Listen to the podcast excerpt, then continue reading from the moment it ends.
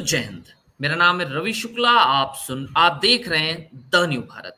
The new Bharat की तरफ़ से हम उम्मीद जताते हैं, आप जहाँ भी हैं, स्वस्थ हैं, मस्त हैं और व्यस्त हैं।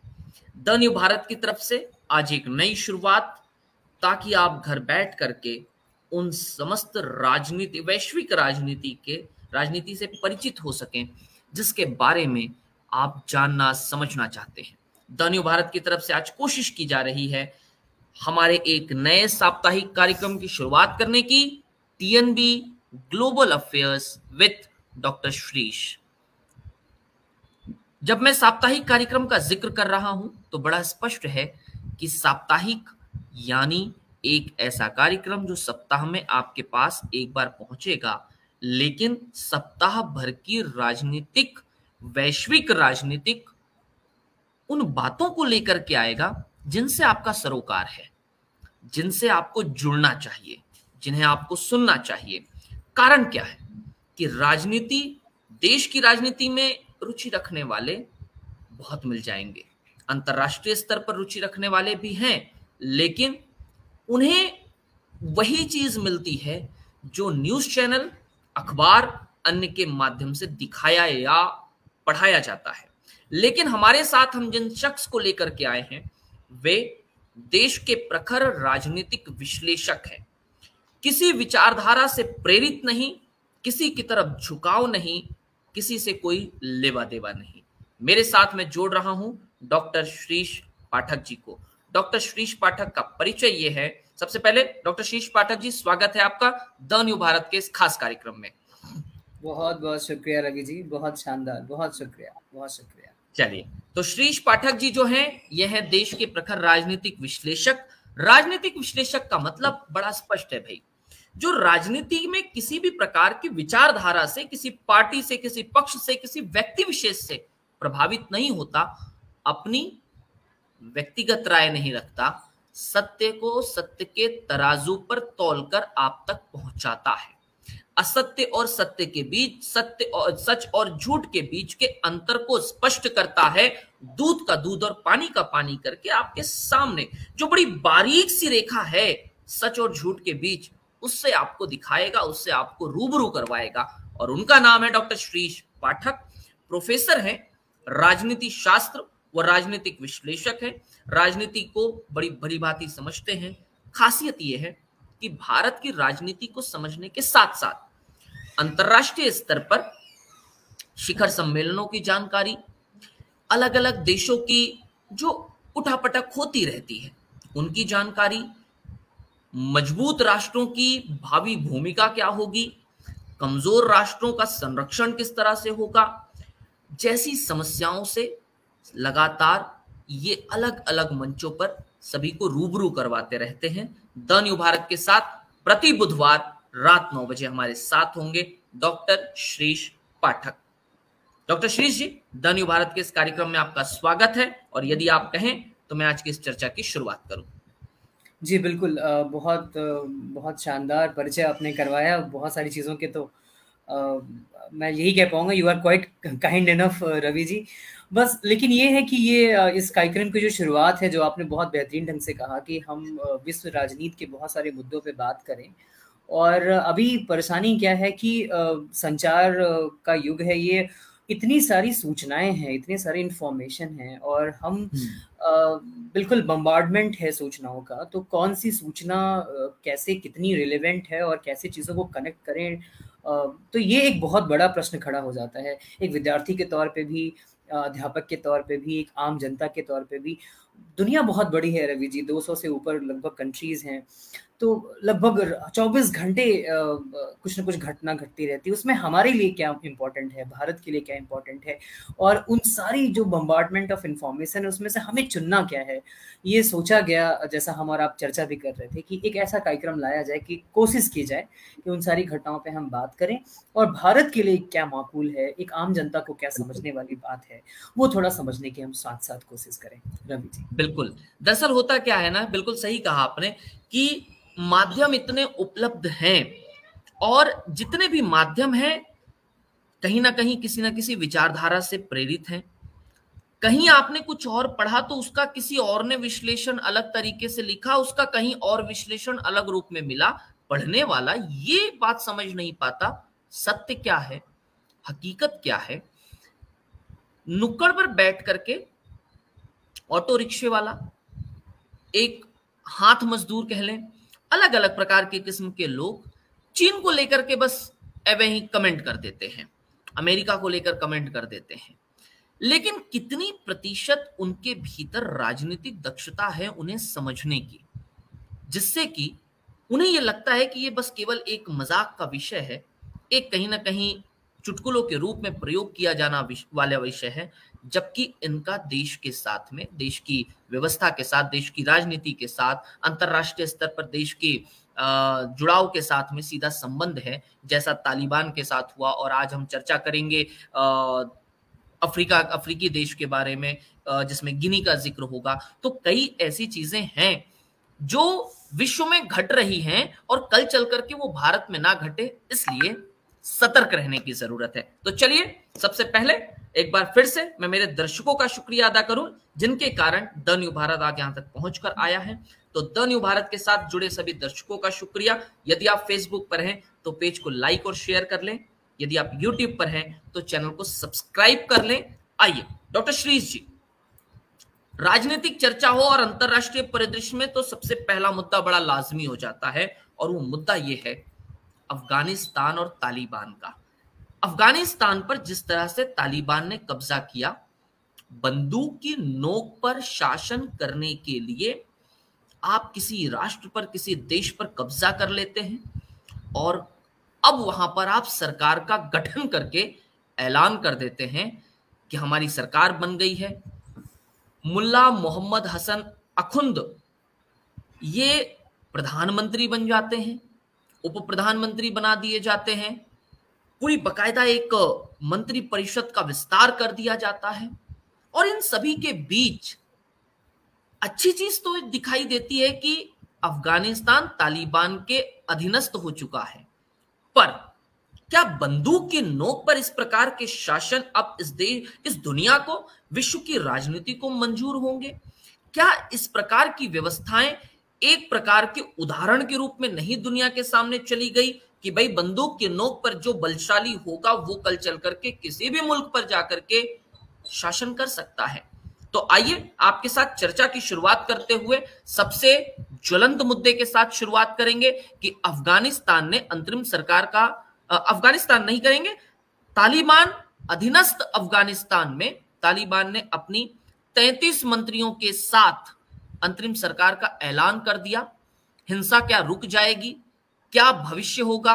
बतौर राजनीतिक विश्लेषक डॉक्टर श्रीश पाठक जी की इस पूरे तालिबान पर, तालिबान के घटनाक्रम पर, उनकी सरकार पर, उनकी सरकार की भावी योजनाओं पर, और थोड़ा सा जोड़ लेने दीजिए माफ़ी के साथ में, क्या तालिबान अधीनस्थ अफ़गानिस्तान में अच्छे दिन आएँगे? डॉक्टर श्रीश पाठक जी। शुक्रिया रवि जी। इस सप्ताह जो हमारा जो पहला हमारा कार्यक्रम होने जा रहा है, ये जो हो रहा है दुनिया में बहुत सारी घटनाएँ हैं, लेकिन छह घटनाओं को हमने चुना है। ऑफ़ कोर्स जैसा आपने कहा, अफ़गानिस्तान उसमें पहला है। अफ़गानिस्तान में बहुत सारी चीज़ें हो रही हैं। लगभग हर बार ही आप न्यूज़पेपर खोलते हो या फिर वेबसाइट खोलते हो या आपके जो सोर्सेज हैं, हर बार ही आपको कुछ नया सुनने, देखने को मिल जाता है। उसके बाद हम थोड़ी सी बात करेंगे साउथ कोरिया पे और फिर गिनी पे बात करेंगे। वहाँ पे कू हुआ है। श्रीलंका पे भी बात करेंगे, साउथ एशिया में हमारा पड़ोसी है। ब्रिक समिट जो कल से शुरू होने वाला है, बहुत इंपॉर्टेंट है भारत के लिए। उस पर भी बात करेंगे, खासकर अफ़गानिस्तान क्राइसिस को देखते हुए ब्रिक समिट जो होने जा रही है तो इस लिहाज से भी इम्पोर्टेंट है। बेलारूस में एक इंटरेस्टिंग घटना हुई है। जो लीडर ऑफ़ अपोजिशन है, उनको ग्यारह साल की जेल के लिए सेंटेंस किया गया है। इस पर भी थोड़ी सी बात करेंगे। लेकिन जैसा आपने कहा, सबसे पहले हम अफ़गानिस्तान पे बात करेंगे।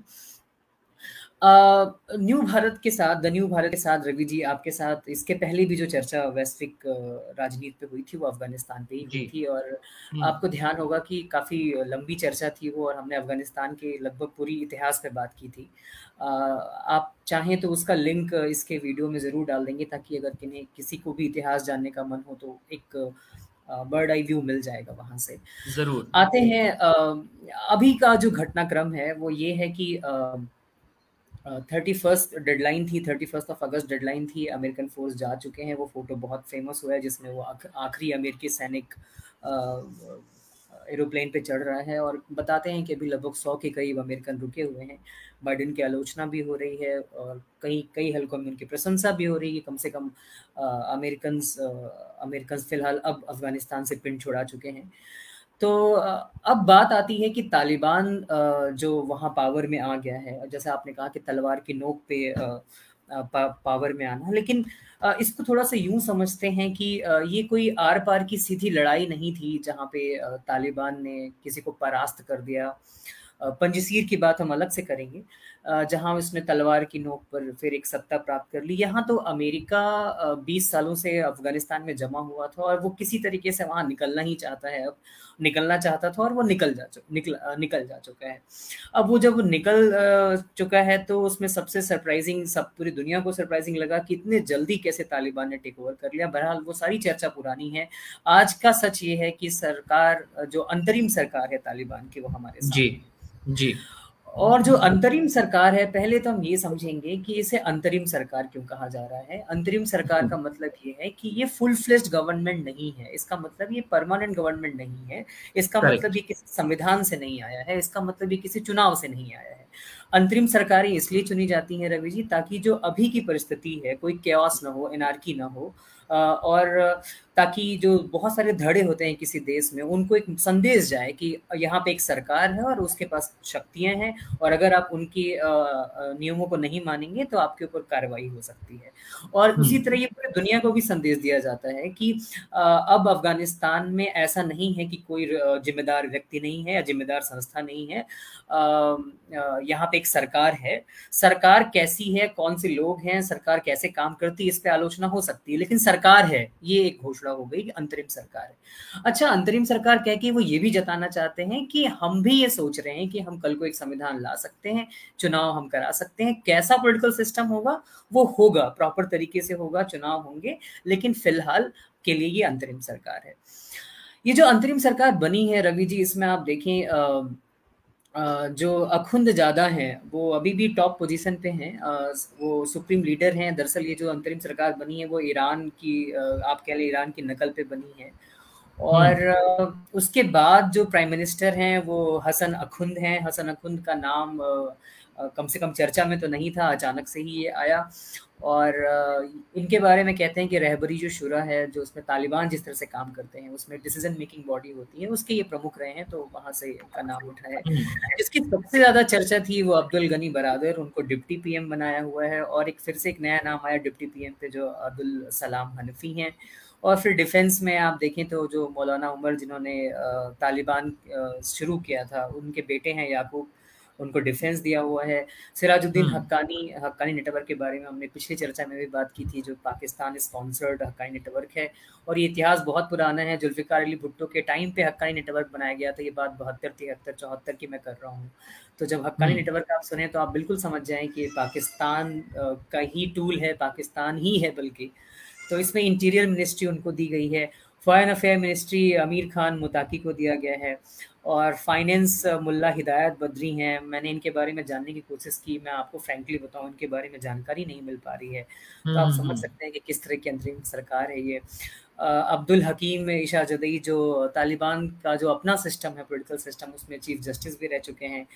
और ये हम्म। खैरुल्ला सईद वली खैरकवा मतलब ये इंफॉर्मेशन की मिनिस्ट्री संभालेंगे। लेकिन ये गवंतनामो बे में रह चुके हैं तो आप समझ सकते हैं किस तरह का ये पूरा मंत्रिमंडल बनाया गया है इसमें जो हम्म। समझने वाली बात है जो चर्चा वाली बात है जो विश्लेषण वाली बात है वो ये है कि इसको एक बार की देखने से ऐसा लगता है कि जो हम उम्मीद कर रहे थे कि ये नया तालिबान है तालिबान टू पॉइंट ज़ीरो है ऐसा कुछ इसमें दिखा नहीं। ये बिल्कुल और बिल्कुल इसमें जो तैतीस लोग हैं उसमें से ज़्यादातर लोग नाइन्टी सिक्स से लेकर 2001 का जो तालिबान शासन उसमें किसी न किसी पद पे वो पहले से ही रहे हैं।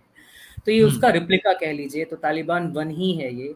इसमें कुछ दो तीन लोग ज़रूर नए हैं लेकिन उनकी जो सोच है उनका जो काम करने का ढंग है वो तालिबान 2.0 से की जो एक इमेजिनेशन चल रही थी वो, वो उससे मैच नहीं करती है किसी भी हम्म। तरीके से इंक्लूसिव नहीं कहेंगे ये सारे सारे मेल डोमिनेटेड मेल डोमिनेटेड क्या कहना मेल ही है इसमें एक भी फीमेल नहीं है और दूसरा दूसरा ये है कि हमने पिछली चर्चा में बात की थी कि जो वहाँ का ट्राइबल सोसाइटी है सबसे ज़्यादा पश्तून है उसके बाद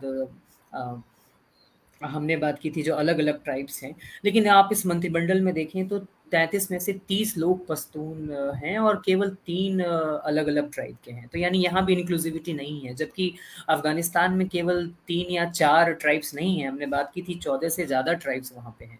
तो उस हम्म। लिहाज से भी ये इंक्लूसिव मंत्रिमंडल नहीं है। दूसरी बात जो बहुत महत्वपूर्ण है जो हमें ज़रूर रेखांकित करनी चाहिए वो ये कि अभी इस मंत्रिमंडल की घोषणा होने के एक दो दिन पहले बिल्कुल खुलेआम पाकिस्तान के जो आईएसआई के चीफ हैं उनका दौरा हुआ। और होटल की लॉबी में प्रेस कॉन्फ्रेंस करते हुए उन्होंने बिल्कुल ठीक से कहा कि हम सब कुछ ठीक कर देंगे। आईएसआई का वहाँ होना वहाँ के चीफ का होना नॉर्मली पहले ही कयास लगाया जा रहा था कि जो पाकिस्तान के विदेश मंत्री हैं वो वहाँ पे जाएँगे अगर तालिबान बुलाएगा। लेकिन आईएसआई के चीफ का वहाँ जाना और उसके जस्ट उनका जाने का जो असर दिखा वो मंत्रिमंडल के डिस्ट्रीब्यूशन पर दिख रहा है। अकेले हक्कानी नेटवर्क के कम से कम चार लोग उस पूरे तैंतीस मंत्रिमंडल में हैं और जो इम्पोर्टेंट पोजीशंस हैं वो उन्हें दी गई हैं हक्कानी नेटवर्क और जब मैं हक्कानी नेटवर्क कहूँ तो आप समझें कि पाकिस्तान का स्टैम्प है पूरे पूरे हम्म। इसमें जो इसमें देखिए दो फैक्शन फैक्शन तो बहुत सारे हैं लेकिन ये जो दोहा निगोसिएशन हुआ था जहाँ से तालिबान शांति वार्ता में आया और ये जो हम्म। हमने पिछली बार गनी बरादर की बात की थी ये जितने भी दोहा निगोसिएटर थे ये लोग कहीं ना कहीं शांति वार्ता में यकीन करते थे, और ये इंक्लूसिविटी में थोड़ा बहुत यकीन करते हैं, कम से कम ऐसा उनकी स्टेटमेंट से लगता है। लेकिन अचानक वो जो दौरा हुआ एस आई चीफ का और जिस तरह से मंत्रिमंडल निकल के आया तो आप देखें कि बरादर को डिप्टी प्राइम मिनिस्टर बना दिया गया है, जबकि पूरी उम्मीद थी कि ये प्राइम मिनिस्टर बनेंगे। और हम्म। उनकी जगह पे जिस अखुंद को लाया गया अखुंद बहुत लो प्रोफ़ाइल के हैं और अखुंद का मतलब ही है कि अखुंद का प्राइम मिनिस्टर होना इम्पोर्टेंट नहीं है बल्कि यहाँ पे ये मैसेज ज़्यादा इम्पोर्टेंट है कि Ghani Baradar deputy prime minister हैं उनके साथ अब्दुल सलाम हनफी को भी रखा गया है वो डिप्टी प्राइम मिनिस्टर हैं ये सारे एक्सपीरियंस लोग हैं इसमें कोई शक नहीं है लेकिन ये कम से कम जब बरादर के कद के बारे में बात होगी जो हाल फ़िलहाल उनका कद उभर के आया था पिछले दो तीन सालों में चार सालों में या जब से कह लें कि वो पीस टॉक के मेंबर हुए तब से उनके बराबर का कद कद का कोई और दिख नहीं रहा। तो उसके बावजूद उनको डिप्टी पीएम बनाना ये दिखाता है कि पाकिस्तान की ही चलने वाली है यहाँ पे और आप ये मान के चलें कि पाकिस्तान की ही गवर्नमेंट है यहाँ पे। हम्म। एक और बात जो हक्का सिराजुद्दीन हक्कानी के लिए ये है कि अफ़गानिस्तान में जो हालात हैं अफ़गानिस्तान में जो हालात हैं वो बहुत सारे वहाँ पे स्टेट्स हैं। और हर स्टेट के गवर्नर होते हैं और ये जो इंटीरियर मिनिस्ट्री है इनका ये कहा जाता है कि इंटीरियर मिनिस्ट्री ही तय करती है कि कौन गवर्नर होंगे ज़ाहिर सी बात है अगर पस्तूनों का जलवा है इस मंत्रिमंडल में और पाकिस्तान से जुड़ा हुआ है पाकिस्तान का ही है हकानी नेटवर्क तो यानी कि अफ़गानिस्तान में आने वाले समय में जो गवर्नर भी होंगे या बदले जाएँगे या उनका जो इम्पैक्ट होगा वो पाकिस्तान से बातचीत करके ही या पाकिस्तान से जिनके रिश्ते अच्छे हैं या पश्तून हम्म। लोग ही होंगे तो इसका मतलब ये है कि आ, हमें ये समझना चाहिए कि एक तरह का जो डिसकंटेंट है अफ़गानिस्तान में ये भी बड़ी महत्वपूर्ण बात है। हमने देखा कि जो खासकर औरतें हैं वो सड़कों पे आ गई हैं वो तो प्रोटेस्ट कर रही हैं।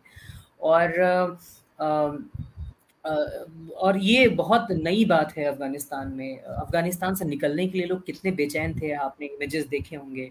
प्लेन से हुए लोग और उस उस हालात में, उस डर के हालात में अगर वहाँ की औरतें, क्योंकि औरतों को पता है कि तालिबान जब सरिया कानून की बात कह रहा है तो उनके लिए सारे दरवाजे बंद हैं दरअसल।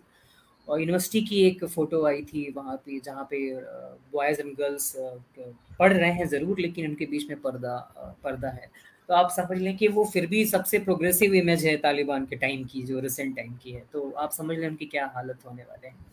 लेकिन फिर भी उनका ना डरे सड़कों पे आना और तालिबान पे भी इस तरह का एक इंटरनेशनल प्रेशर है कि वो अभी बहुत ज़्यादा एग्रेसिव रुख कम से कम पब्लिकली नहीं दिखा सकते हैं क्योंकि इस बार वो कोशिश कर रहे हैं कि इंटरनेशनली उनको रिकग्निशन मिल जाए मान्यता मिल जाए हम्म। और दुनिया भर की सरकारें उन्हें माने कि हाँ वो एक सरकार है। तो वुमेंस का प्रोटेस्ट करना और ये जो नई जनरेशन आई है उनका प्रोटेस्ट करना एक एक इंपॉर्टेंट बात तो है लेकिन आज की जो हालात है उसमें लगता नहीं है कि इसका कोई ज़मीनी स्तर पे बहुत असर पड़ेगा। खासकर जब सारे प्रांतों में जहाँ से डिस्कंटेंट सरफेस पे आ सकता था सड़क पे आ सकता था अगर वहाँ पस्तूनों का ही जलवा होगा। और पस्तून भी आपको बताऊँ पस्तूनों में भी बहुत सारे क्लासिफिकेशन है। ऐसा नहीं कि वो सारे के सारे तालिबान के साथ हैं। लेकिन अगर हक्कानी नेटवर्क का बंदा इंटीरियर मिनिस्टर होगा और वो अपने बंदों को प्रांतों में रखेगा तो डिस्कंटेंट दबाने के बहुत तगड़े चांसेस होंगे। तो पंजसीर की भी बात यही कर लें ताकि पूरा दृश्य खुल के आ जाएगा। पंजसीर के बारे में हम्म। जो सबसे हालिया खबर यही है कि तालिबान सरकार का दावा है कि उन्होंने पंजसीर को भी फतेह कर लिया है। और हालाँकि जो रेजिस्टेंस फोर्स है वो तो कह रही है कि ऐसा नहीं है और अभी भी स्ट्रेटजिक लोकेशन पे हमारा कब्जा है। आ, लेकिन फ़िलहाल पूरी दुनिया ये लगभग मान चुकी है कि पंसीर फ़िलहाल अब तालिबान के कब्जे में है। और जो मसूद साहब हैं मसूद साहब हैं वो फ़िलहाल शांति वार्ता की बात कर रहे हैं। लेकिन नहीं अभी एक खबर और मैंने पढ़ी बल्कि आज ही पढ़ी आपके इस कार्यक्रम में आने के पहले ही पढ़ी कि हम्म, हम्म। वो पैरेलल गवर्नमेंट की बात कर रहे हैं कि हम अभी हारे नहीं हैं और तालिबान अगर सरकार बना रहा है उसकी सरकार तो जस्टिस पे जस्टिस वाली सरकार नहीं है तो हम पैरेलल सरकार बनाएँगे अपनी तो ये अपडेट हाँ। लेकिन कम से कम वो कमज़ोर हैं और उनसे फ़िलहाल इतनी तगड़ी उम्मीद तो आप नहीं लगा सकते कि अफ़गानिस्तान खड़ा हो जाएगा सिविल सोसाइटी खड़ी हो जाएगी और तालिबान का शासन खाड़ फेंकेगी फ़िलहाल ऐसा आप नहीं सोच सकते। ये आज की सच्चाई है। इसमें ऐसे लोग भी हैं मंत्रिमंडल में रवि जी जो जो यूएन की हिट लिस्ट में रहे हैं सी आई सी आई आई के सी आई के हिट लिस्ट में रहे हैं और फ़िलहाल आज देखिए वो मिनिस्टर हैं। मैं कहीं कोई चर्चा सुन रहा था उसमें जो एंकर थे या शायद गेस्ट थे वो बार बार कह रहे थे कि ये गुंडों की सरकार है। तो उस अर्थ में हाँ बिल्कुल ये गुंडों की ही सरकार है लेकिन आप क्या करेंगे ये ये परिस्थितियाँ ही कुछ ऐसी बन गई हैं। हाँ हाँ हाँ। अगर इस घटना को थोड़ा सा हम किनारे करें क्योंकि ये अंतरिम सरकार है और इसके इसके अंदर बहुत रिफ्ट है तो इसका कितना दिन चल पाएगा और आगे क्या होगा मतलब कहीं से भी सकारात्मक मैं नहीं सोच पा रहा हूँ। तो मैं अभी इस चर्चा को हम्म। थोड़ा सा विराम देता हूँ। अफ़गानिस्तान पे कुछ और बातें मैं करना चाह रहा हूँ वो ज़रूरी है करना। जैसे इस स्लाइड में मैंने चीफ ऑफ़ आर्मी का नाम जो है कारी फसीहुद्दीन कैबिनेट मिनिस्टर बनाया गया इनको। और ये फसीहुद्दीन वही हैं जिन्होंने पंजसीर की लड़ाई जीती है। तो आप समझ सकते हैं कि कितना कनेक्शन है पंजसीर और इससे। हम्म, हम्म, हम्म, और एक और नाम जिससे भारत को बड़ी उम्मीदें रहती हैं जानबूझ के मैंने इनका नाम इस स्लाइड में डाला क्योंकि जो कैबिनेट बनी है जो मिनिस्ट्री बनी है उसमें इनका नाम बहुत बाद में है। मोहम्मद अब्बास स्टानिक जई और ये वही शख्स हैं जिनसे भारत ने दोहा में फॉर्मल मीटिंग की थर्टी ऑफ़ अगस्त हाँ थर्टी ऑफ़ अगस्त में। देखिए, एक चर्चा और चल रही थी रवि जी की, भारत ने भारत के एम्बेसी से लोग वापस चले जाए और कुछ लोग कह रहे थे, नहीं एम्बेसी वहाँ पे रहनी चाहिए थी और भारत को वहाँ टिक के रहना चाहिए था। लेकिन तालिबान के साथ जो हमारे संबंध है और जो इतिहास है, उसमें हम कोई रिस्क नहीं ले सकते थे, इसलिए भारत ने ऐसा सोचा कि हाँ भाई, वहाँ पे एम्बेसी नहीं रहनी चाहिए। तो ये जो स्टानिक जई साहब हैं, वो अस्सी के दशक में भारत में रह के प्रशिक्षण प्राप्त कर चुके हैं देहरादून में। तो एक कनेक्शन है भारत, एक कनेक्शन है भारत का स्टानिक जई के साथ। और तालिबान पंद्रह अगस्त को जब काबुल पे कैप्चरिंग हुई तालिबान की, उसके बाद से इकतीस अगस्त को जाके भारत फॉर्मली तालिबान से कम्युनिकेशन करता है और वो दोहा में करता है। और हम बहुत सारी बातें कर रहे थे कि भारत कनेक्शन नहीं बना रहा है, भारत कम्युनिकेट नहीं कर रहा है, लेकिन देखिए दो हफ़्ते के अंदर ही वो कम्युनिकेशन हुआ। और ये स्थानिक जई साहब भी थे और भारत की शर्तों पे हुआ, तालिबान का आमंत्रण था। और भारत ने किसी न्यूट्रल प्लेस में मुलाकात नहीं हुई है, बल्कि भारत के दूतावास में मुलाकात हुई है। और उस मुलाकात में फ़िलहाल कोई बहुत बड़ी बड़ी बातें तो नहीं हुई बट इतना ज़रूर हुआ कि एक तरह का आश्वासन मिला कि हम भारत के भारत के कंसर्न्स को समझते हैं और ये सारी चीज़ें। तो फ़िलहाल उससे बहुत कुछ निष्कर्ष तो नहीं निकलता बट ये निकलता है कि भारत ऐसा नहीं है कि पूरी तरह से कम्युनिकेशन के खिलाफ है या बिल्कुल कोई कम्युनिकेशन नहीं है, ऐसा मानना गलत हो जाएगा। दूसरी बात जो अगली बात मैं कहना चाहता हूँ अफ़गानिस्तान मुद्दे पे रवि जी, वो ये कि हमने बात कर रखी कि इंक्लूसिव कैबिनेट डिस्ट्रीब्यूशन नहीं हुआ, जैसा प्रॉमिस किया गया था एक्सपेक्टेड था, और पाकिस्तान का पूरा बोलबाला है। बहुत इंटरनल रिफ्ट है इसमें और रिफ्ट का, जैसे पिछले बार भी हमने चर्चा की थी पस्तूनों में तालिबान की खासियत ये है कि वो पस्तूनी नेशनलिज्म में बिलीव करते हैं। पाकिस्तान की चिंता ये है, माना कि पाकिस्तान का असर बहुत ज़्यादा है, लेकिन पाकिस्तान की चिंता ये है कि ड्यूरेंट लाइन के इस पार पस्तून रहते हैं और वो एक अलग देश बनाने का ख्वाब रखते हैं या अफ़गानिस्तान में मिलने का भी ख्वाब रखते हैं ताकि, और ये तालिबान पस्तूनी नेशनलिज्म में बिलीव करते हैं। तो आईएसआई की ये भी चिंता थी कि हम जल्दी से वहाँ पहुँचे और ऐसा कोई गवर्नमेंट ना बन जाए जो पस्तूनी नेशनलिज्म की तरफ़ बढ़े और पाकिस्तान के हितों पे आ जाए और ये बात सिर्फ़ कयास वाली नहीं है बल्कि जो वहाँ का जो तालिबान है तरीके पाकिस्तान का जो ता, ता, तालिबान है उसने एक बॉम्बिंग भी की। तो इसका मतलब ये है कि पा, पाकिस्तान की ये चिंता भी है आज वो खुश भी हो सकते हैं बस उनकी चिंता भी है कि अफ़गानिस्तान में जो भी सरकार बने उस पर उनका असर हो। ये कहा गया है कि अफ़गानिस्तान का नया झंडा होगा, नया नया राष्ट्रगान भी होगा, नए सिंबल भी होंगे और अब उसे इस्लामिक एमिरेट ऑफ़ अफ़गानिस्तान कहा जाएगा। तो एक इंटरेस्टिंग कोटेशन आज ही मुझे मिला, मैंने फेसबुक पे भी लिखा कि ये जो एजुकेशन के मिनिस्टर बनाए गए हैं, आप देखिए ये तालिबान ने इनको अपना शिक्षा मंत्री चुना है। और उनका बयान है कि no P H D degree masters degree is valuable today you see that the mullah and Taliban that are in power have no P H D M A or even a high school degree but are the greatest of all तो रवि जी, आप समझ सकते हैं कि इस तरह के लोग हैं और ये क्या करेंगे एजुकेशन में? बिल्कुल। यानी अभी सिंपल सा है कि भाई देखिए किसी भी आधार पर कुछ भी हो सकता है तालिबान के अंदर अफ़गानिस्तान के अंदर अभी भी। अभी भी बहुत सी चीज़ें हैं जो गर्भ में छुपी बहुत हुई सारी हाँ बहुत हमें बहुत ध्यान से देखना पड़ेगा। देखिए मैंने विमेन हंड्रेड्स की चर्चा करी ली है सिविल सोसाइटी का रिस्पॉन्स हम कैसे उम्मीद करें? क्योंकि बहुत डिसोरियंटेड लोग लोग हैं इस वक्त बहुत डरे हुए हैं। तालिबान का शासन उन्हें याद है। फिर पाकिस्तान का असर अभी दिख ही रहा है। और पाकिस्तान एक एक बात बड़ी महत्वपूर्ण जो देखने में आई कि आम अफगानी भारत के लिए बहुत अच्छा गुडविल रखता है लेकिन पाकिस्तान के लिए उनके मन में बहुत तगड़ा गुस्सा है। ये बात हम्म। ठीक है कि इस वक्त तालिबान शक्ति में है पावर में है और ये बात भी ठीक है कि पाकिस्तान का उस पर गहरा असर है। लेकिन आम जनता की अगर हम बात करें तो वो पाकिस्तान मुर्दाबाद किनारे लगा रही है सिविल वार हम्म। की कंडीशन पे भी एक बार हमें सोचना चाहिए एक हाइपोथेटिकली मैं बोल रहा हूँ कि अगर किसी भी तरीके से सिविल सोसाइटी आपस में रिलेशन बना लेती है मान लीजिए बिल्कुल हाइपोथेटिकली मैं कह रहा हूँ और किसी भी तरीके से प्रांतों में जो अलग अलग जो ट्राइब्स हैं वो इकट्ठे होने की कोशिश करते हैं किसी के भी नाम पे भी चाहे वो पंसीर के नाम या किसी के भी नाम पे भी। अभी आज जहाँ मैं बैठा हूँ वहाँ से सोचना तो ये बहुत ही अजीब लग रहा है बट फिर भी कयासों का नाम विश्लेषण है तो करना चाहिए।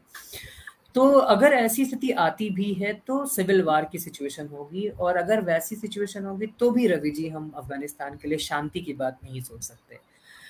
तालिबान गवर्नमेंट का फ्यूचर क्या होगा? बहुत रिफ्ट है, क्योंकि ये जो कैबिनेट, ये जो मिनिस्ट्री इन्होंने अनाउंस की है, ये थोड़ा सा पहले भी वो अनाउंस कर सकते थे, नहीं कर पाए, क्योंकि सुनने में तो ये भी आया कि हाथाफाई हुई, गोलीबारी भी हुई ये जो अलग अलग फैक्शन है तालिबान के।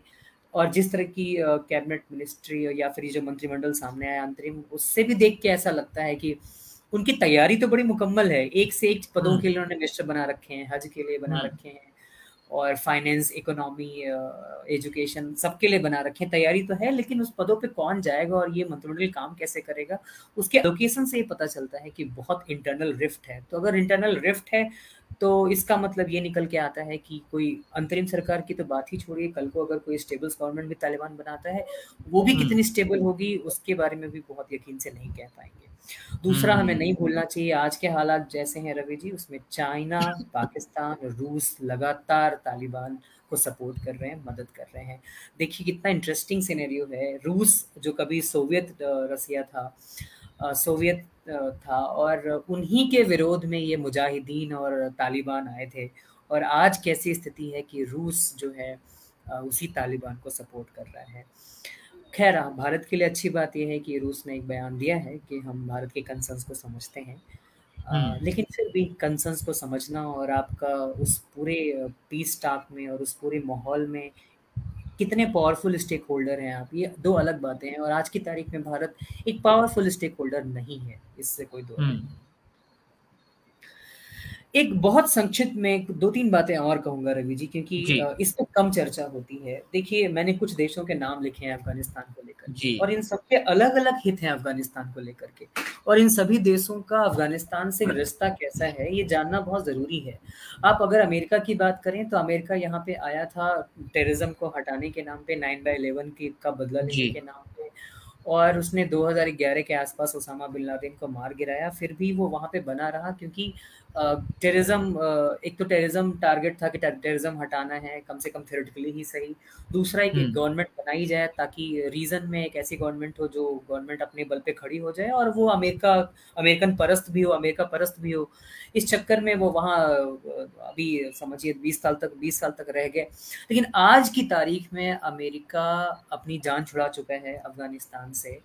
और जब वो वहाँ से निकला है तो आप देखें कि अभी जो बयान आए हैं कुछ अमेरिका से वो यही कि हालात बहुत खराब होते हैं तो एरियल अटैक अभी भी अमेरिका कर सकता है लेकिन वो इतना आसान हाँ। नहीं है अभी अफ़गानिस्तान पूरी तरह से आप देखें चीन पाकिस्तान रूस के आसपास उसमें गुंजाइश बचती नहीं है अमेरिका के लिए और आपने हाँ। देखा होगा सऊदी अरब जो कि बहुत अच्छा दोस्त है अमेरिका का वो बिल्कुल चुप मार के बैठा हुआ है क्योंकि उसके जो संबंध अमेरिका से वो बहुत शानदार है लेकिन जब अमेरिका ही यहाँ से जान छुड़ा के जा रहा है तो फ़िलहाल वो एकदम से डिप्लोमेट डिप्लोमेटिकली डिप्लोमेटिकली वो दे आर कीपिंग मम ज़्यादा रिएक्ट नहीं। कर रहे हैं दूसरा क्या है कतर कतर बहुत ही डिप्लोमेटिक पोजीशन ले लेकर के चल रहा है उनके सबसे अच्छे संबंध हैं लेकिन तालिबान से भी उनके अच्छे संबंध हैं तो कतर से भी हम्म। आप ऐसी कोई उम्मीद नहीं लगा सकते कि तालिबान के कभी वो खिलाफ जाएँगे और कतर अपने आप में कोई बहुत पावरफुल कंट्री नहीं है वेस्ट एशिया की लेकिन हाँ एक डेवलप्ड कंट्री है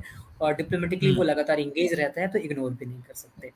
रूस के बारे में बात करें ये जो नया रूस है नया रूस से मेरा मतलब ये है कि पुतिन जब आए थे रूस में पहली पहली बार तो आपको बहुत सारी फ़ोटोज़ इमेजेस याद आती होंगी जो टोनी ब्लेयर के साथ मिल जाती होगी या जॉर्ज बुश के साथ मिल जाती होगी बट वो रूस अब नहीं रह गया वो पुतिन भी नहीं रह गए। अब ये वो रूस है जो एक बार फिर से वर्ल्ड पावर सुपर पावर बनने की कोशिश करता है, लेकिन बहुत डिप्लोमेटिकली वो ये काम करते हैं। अमेरिका का पिछलग्गू होना अब इन्हें स्वीकार नहीं है और काफ़ी पिछले कई सालों से चीन के साथ गलबैया इनकी चल रही है। तो रूस तालिबान को सपोर्ट कर रहे हैं, लेकिन रूस भारत रूस अमेरिका के साथ यहाँ पे बिल्कुल नहीं है और फ़िलहाल जो चीन की जो भी नीति होगी, रूस उसके साथ चलेगा। और यानी कि रूस यहाँ पे पावरफुल लीग में तो है लेकिन उस पावरफुल लीग में वो कितना पावरफुल है इस पे चर्चा हो सकती है तीसरा जो हम्म। किरदार है वो चीन है यहाँ पे सबसे इम्पोर्टेंट चीन है पाकिस्तान का होना अफ़गानिस्तान में दिखाई पड़ रहा है चीन का होना दिखाई नहीं पड़ रहा है लेकिन यकीन जानिए चीन ही सारे चीन से छुपा कुछ नहीं है और चीन सारे सारे किरदार जो वहाँ पे इम्पोर्टेंट हैं, वो चीन चीन चीन के समर्थन में ही है। अब चीन की जो स्थिति है वो ये है कि चीन में भी आतंकवाद है और तालिबान से परेशानी चीन को भी है पाकिस्तान को भी है जो मैंने आपको पश्तूनों वाली बात बताई। चीन में भी उइगर की राजनीति है वहाँ पे भी आतंकवाद है। एक तो पहला हित यही कि तालिबान से संबंध अच्छे रहेंगे तो कम से कम उनके देश में आतंकवाद नहीं पनपेगा दूसरा भारत की बढ़त नहीं होनी चाहिए। भारत के बढ़त के बहाने अमेरिका की बढ़त या वेस्टर्न कंट्रीज़ की बढ़त नहीं होनी चाहिए। तो चीन का हित यही है कि वो जो उनकी ओबोर पॉलिसी है, उसमें वो पाकिस्तान तो उसका पार्ट है ही, रसिया ने भी समर्थन दिया हुआ है, भारत से कोशिश हुई बट भारत ने मना कर दिया। और अब अफ़गानिस्तान की जो तालिबान सरकार है, उसने पहले ही बता दिया कि हम आपकी ओबोर नीति में आना चाहते हैं। तो चीन के तो दोनों हाथ में लड्डू है तो आप ये कह सकते हैं कि इस वक्त स्ट्रेटजिक लेवल पे पाकिस्तान और चीन दोनों ही काफ़ी फ़ायदे में दिख रहे हैं। और भारत के लिए ये बात मुश्किल वाली है क्योंकि चीन और पाकिस्तान दोनों से ही भारत के रिश्ते ना केवल बहुत अच्छे नहीं हैं, बल्कि जियो पोलिटिकल लोकेशन पे आप देखें तो भारत, चीन और पाकिस्तान से घिरा हुआ भी है और दूसरे दूसरे सुरक्षा के संकट भी हमें चीन और पाकिस्तान से हैं। ईरान की स्थिति बहुत इंटरेस्टिंग है इस पूरे एपिसोड में। ईरान अभी जो अंतरिम सरकार आई है, एक उदाहरण देना चाहूँगा उससे समझ में भी आएगा। अंतरिम सरकार जैसे ही बनी, ईरान ने अपना विरोध जता दिया और विरोध जताने के लिए उन्होंने किसी और को से बात नहीं की, बल्कि उन्होंने हामिद करजई को फ़ोन किया। हामिद करजई अंतरिम सरकार में शामिल नहीं है, फिर भी उन्होंने करजई को शामिल किया करजई से बात की। तो कहने का मतलब है, उन्होंने जता दिया है कि जो पंजसीर में हुआ, उसकी जाँच होनी चाहिए और ईरान ने कहा कि ये आपने कैसा मंत्रिमंडल बनाया है? इसमें तो इंक्लूसिव नहीं है, इसमें तो आपने सबको रखा नहीं। इसका मतलब ईरान खुश नहीं है। इंटरेस्टिंग बात यह है कि जो ये मंत्रिमंडल है, उसका स्ट्रक्चर ईरानी मॉडल पे है, लेकिन खुद ईरान जो है इस मंत्रिमंडल से खुश नहीं है। तो आप देखें कैसे कैसे इसमें बहुत सारी बारीकियाँ निकल के आती हैं। पाकिस्तान पाकिस्तान पे हमने पहले भी चर्चा कर रखी है। फ़िलहाल पाकिस्तान दोधारी तलवार पे है। अभी यकीन से कह पाना मुश्किल है कि जिसे वो अच्छा समझ रहे हैं वो वाकई बाद में अच्छा साबित होगा क्योंकि आज वो हम्म। कठपुतली सरकार बना रहे हैं बट कल को वो पलट के वार भी कर सकती है। और फ़िलहाल आज भारत की प्रेजेंस नहीं दिख रही किसी मायने में खास पाकिस्तान की दिख रही है तो फ़िलहाल के लिए पाकिस्तान खुश हो सकते हैं। कतर पे हमने बात की सऊदी अरेबिया पे भी हमने बात की। तो ये कुल मिलाकर के अफ़गानिस्तान का मामला था रवि जी। इसमें अगर आप कोई और सवाल हो तो करके फिर हम दूसरा मुद्दा पकड़ सकते हैं। बिल्कुल बिल्कुल। नहीं, आपने तकरीबन तकरीबन सारी चीज़ें बड़ी स्पष्ट कर दी और मज़ेदार चीज़ ये है कि वहाँ पर जो सिविल सोसाइटी होगी, उस सिविल सोसाइटी को लेकर के चिंता तो सभी जता रहे हैं। देशों को कितनी चिंता है, अन्य देशों को कितनी चिंता है, अमेरिका को, चीन को, अन्य को, ये पता नहीं कि हकीकत में वस्तु स्थितियाँ क्या होगी भविष्य में। पर यदि मानवता के नाते, इंसानियत के नाते देखा जाए तो पिछले दिनों का जो घटनाक्रम घटा है जो इन्होंने आज सरकार, अभी सरकार का ऐलान किया, अंतरिम सरकार का, यदि ये इसे पहले कर देते, बजाय इसके कि इतनी हिंसा होती बॉम्ब फोड़े गए, सुसाइड बॉम्ब का इस्तेमाल किया गया अलग अलग प्रकार के धमाके हुए, ये जो डर, दहशत का माहौल क्रिएट किया गया, इस माहौल पर जाने से पहले यदि इन्हें यही करना था, इसे थोड़ा जल्दी अंजाम दिया जाता था। तो शायद वस्तु स्थिति और होती। मैं आपसे एक चीज़ ज़रूर समझना चाहूँगा और उसके बाद अगले मुद्दे पर चलते हैं। क्योंकि समय की समय सीमा भी है, लेकिन बहुत महत्वपूर्ण है, जो सिविल सोसाइटी अफ़गानिस्तान के भीतर इस वक्त दिखाई दे रही है, क्योंकि कई लोग वहाँ से अफ़गानिस्तान से पलायन कर चुके हैं, तालिबान का कब्जा है। अधिकृत, तालिबान अधिकृत अफ़गानिस्तान की जो सिविल सोसाइटी होगी, एक आपने अन्य देशों का, अन्य देशों की स्टडी की हुई है। बहुत सारे देशों के बारे में जहाँ इस प्रकार की वस्तु स्थिति, इस प्रकार की परिस्थितियाँ निर्माण होती हैं तो उसके परिणाम निकल करके क्या आते हैं? तो जो सिविल सोसाइटी है, उसमें जो आम आदमी का जो दर्द कहें, तकलीफ़ कहें, उसे पटरी पर आने पर उसकी ज़िंदगी को एक सामाजिक संरचना के सुधरने में क्या लगता है? ये जो सरकार बनी है, ये किफायती साबित होगी? या नहीं भाई, अभी और पिक्चर बाकी है, ये तो केवल एक नमूना है, कुछ और भी अभी घट सकता है, क्योंकि इनका क्या होगा वो नहीं पता, लेकिन जो सामाजिक संरचना है वहाँ की, वो पूरी तरह से नस्त नाबूद हो गई है, ढल गई है, किस रूप में देखते हैं? रवि जी दरअसल बात यही है कि तालिबान तो हमेशा चाहेंगे कि वो सत्ता में रहें, क्योंकि पिछली बार का जो उनका अनुभव है वो बहुत दिनों तक सत्ता में रह नहीं पाए थे छियानवे से लेकर 2001 तक ही। और बहुत लंबा उनके शब्दों में कहें तो लंबा संघर्ष भी किया है, उनके शब्दों में तो उन्होंने आज़ादी पाई है। इस बार के हालात थोड़े अलग हैं। अलग का मतलब ये है कि तालिबान ज़रूर चाहेगा कि वो सत्ता में बने रहें। तालिबान ज़रूर चाहेगा कि पूरी दुनिया उनको रिकोगनाइज करे। तालिबान ज़रूर चाहेगा कि वो अपने देश में भी स्थिर रहें और दुनिया के बाकी देश भी उन्हें रिकोगनाइज करें। तो चाहे अंदर खाने में बहुत सारे संघर्ष होते रहें लेकिन वो बाहर ज़रूर कोशिश करेंगे दिखाने की कि वो प्रतिबद्ध हैं एक अच्छी सरकार बनाने के लिए अच्छी सरकार चलाने के लिए जो अफ़गानिस्तान के बेहतर मुस्तबिल में यकीन रखती है। ये एक और सवाल बनता है जो आपके सवाल से जुड़ा हुआ है रवि जी कि पिछली बार जब तालिबान आया था तो हम बार बार ये नहीं कह रहे थे कि वहाँ कब सरकार बनेगी कब सरकार बनेगी लेकिन इस बार जैसे जैसे कोई और ही सबके कान में फूक के चला गया हो कि भाई तालिबान की सर आ गई है तो अब सरकार बनानी चाहिए। और हमें भी ऐसा लगता है हाँ भाई क्यों नहीं सरकार बना रहे हैं? बल्कि हम ये नहीं सोच पा रहे हैं कि तालिबान कोई ऐसी शक्ति नहीं थी जिसे जनता ने चुना था या जनता में बड़े लोकप्रिय हैं वो। आखिर उनको सरकार क्यों ही बनाना चाहिए? लेकिन इस बार इस सवाल से ज़्यादा इस पे बात हो रही थी कि वो कब सरकार बनाएँगे कैसे बनाएँगे और कैसी सरकार बनाएँगे। तो ये बदला हुआ विश्व है ये हमें समझना पड़ेगा। और नैरेटिव सेट किए जाते हैं। वर्ल्ड वर्ल्ड मीडिया भी नैरेटिव सेट करता है। लेकिन अब इसमें आपकी रिहाई नहीं है। नैरेटिव सेट है डोमिनेंट नैरेटिव यही है कि तालिबान को स्वीकार करना पड़ेगा।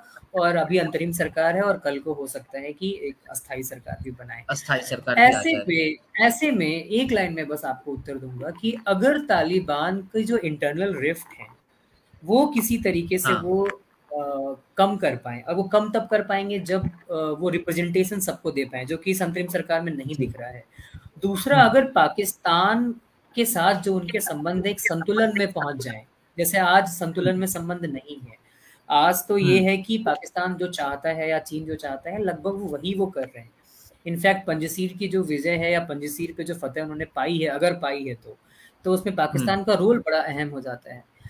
तो अगर ऐसा ही रहा तो फिर तो तालिबान के साथ जो पाकिस्तान के संबंध है संतुलन में नहीं होंगे तो फिर तालिबान कभी इस स्थिति में नहीं आ पाएगा कि वो वाकई अफ़गानिस्तान के बारे में कुछ बेहतर कर पाए क्योंकि उसे बेहतर करने ही नहीं देगा हम्म। लेकिन अगर फिर भी हम आशावादी हो जाएँ तो अगर अब अगर तालिबान की सरकार जो अस्थाई सरकार बनेगी या बन अगर बनती है अगर उसमें उन्होंने सभी धड़ों को शामिल किया अगर उन्होंने प्रोटोटाइप ही सही एक डेमोक्रेटिक सेटअप बनाने की कोशिश की जिसमें सारे स्टेक होल्डर की थोड़ी बहुत गुंजाइश बनी तो थोड़ा बहुत आशावादी हम हो सकते हैं। वरना रवि जी कम से कम मैं अपनी सीमा में थोड़ा भी ऑप्टिमिस्ट नहीं हो पा रहा हूँ थोड़ी भी मैं अच्छी बात नहीं सोच पा रहा हूँ। ठीक है। श्री जी सत्यम सम्राट आचार्य है इनका एक प्रश्न है। आ, भारत ने अफ़गानिस्तान में जो सृजनात्मक योगदान दिया है क्या तालिबान उस योगदान को याद रखेगा? क्योंकि ये प्रश्न केवल सत्यम के हृदय में आया हो जी जी उनकी जी, सोच में आया हो ज़रूरी नहीं है कि सत्यम इस बात को लेकर के चिंतित है कि अब आगे क्या होगा। लेकिन तालिबान की जो नज़र है तालिबान की जो अब तक की तालिबान का जो अब तक का एटीट्यूड रहा है ये क्या भारत के उस योगदान को सृजनात्मक योगदान को जिसका ज़िक्र सत्यम कर रहे हैं क्या उसे तालिबान कद्र करेगा, उसकी उस योगदान को याद करेगा और दोबारा भारत के लिए वहाँ रास्ते खुलेंगे, जो चीज़ें अभी फ़िलहाल भारत ने बंद कर दी है। रवि जी, दो तीन बातें हैं इसमें और सत्यम जी ने वाकई बहुत शानदार प्रश्न किया है, क्योंकि इस पे हम लोग अब चर्चा में बात भी नहीं कर पाए थे। देखिए एक तो भारत का जो इन्वेस्टमेंट है, वो फाइनेंशियल या इकोनॉमिक इन्वेस्टमेंट नहीं, बल्कि वो डिप्लोमेटिक इन्वेस्टमेंट उसको कहेंगे। और वो कभी भी, कोई भी देश जब दुनिया में कहीं और इन्वेस्टमेंट करता है तो उसका जो ऑब्जेक्टिव होता है, वो बहुत क्लियर होता है।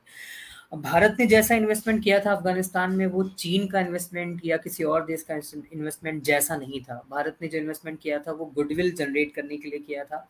भारत ने जो इन्वेस्टमेंट किया था, वो क्रेडिबिलिटी अर्न करने के लिए किया था और वर्ल्ड पॉलिटिक्स में एक ही सिक्का चलता है, वो वो क्रेडिबिलिटी का सिक्का है। तो पहले तो हम ये जाने कि हमारा कोई वैसा नुकसान नहीं हुआ है जैसा हमें लगता है। क्यों क्यों मैं ऐसा कह रहा हूँ बड़े यकीन के साथ कह रहा हूँ, क्योंकि भारत अभी भी आप आम अफगानी से पूछेंगे तो भारत का योगदान वो महसूस करते हैं, समझते हैं और अगर आप स्टेटमेंट की तरफ़ से जाएँगे तो भी आपको दिखेगा कि तालिबान की तरफ़ से भी स्टेटमेंट आया है कई बार कि भारत के जो योगदान है वो बहुत शानदार है उसे जारी रखना चाहिए उन्हें। लेकिन अगर आप कल को कोई भी सरकार बनती है चुनी हुई सरकार बनती है या यही अंतरिम सरकार भारत से डिप्लोमेटिक रिलेशन रखने की बात करती है जैसे हमारी पहल उनकी पहल पे और हमारी शर्तों पे अगर वो हमसे मिल सकते हैं तो कल को ये पहल आगे भी बढ़ सकती है। तो जब कभी भी किसी भी सरकार के साथ आने वाली किसी भी अफगानी सरकार के साथ भारत के संबंधों की बात चलेगी तो ये जो हमने इन्वेस्टमेंट हम्म। किया है वो एक फैक्ट के तौर पे लगातार हमारा रास्ता क्लियर रखेगा। पाकिस्तान के पास वो गुडविल नहीं है, चीन के पास वो गुडविल नहीं है, जितना भारत के पास वो गुडविल है।